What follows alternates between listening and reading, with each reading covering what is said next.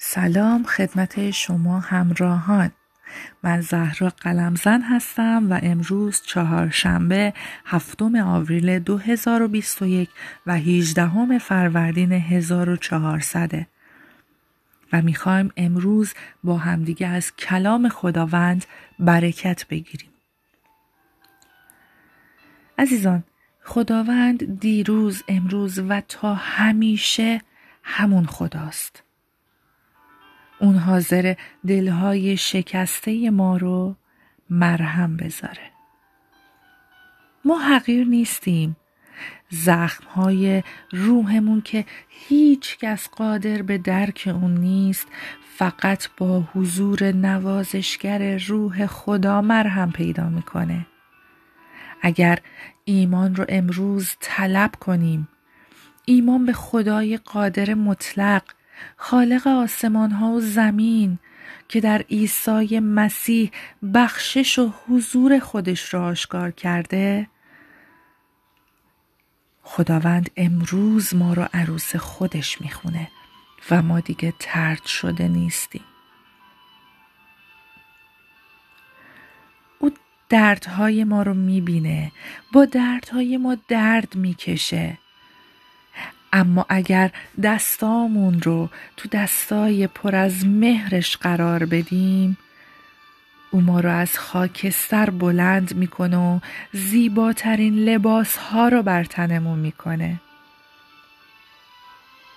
اگر به اون زمان بدیم فرصت بدیم و صبر کنیم و زندگی رو با نام خدا آغاز کنیم او همه نیازهای ما رو برآورده می‌کنه. بیاین این سوال از خودمون بپرسیم که آیا حاضریم خون عیسی مسیح رو به عنوان نشانه از نجات روی پنجره دلهای زخم دید و تحقیر شده و تاریکمون بپاشیم و این نجات رو بپذیریم؟ بله مسیح محبتی بزرگ داره هر گناهی در اقیانوس رحمت خداوند ناچیزه.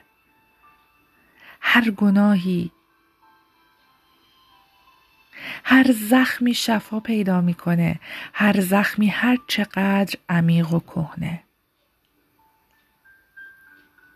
و هر تکه از دل ما مرهم پیدا می‌کنه هر تکه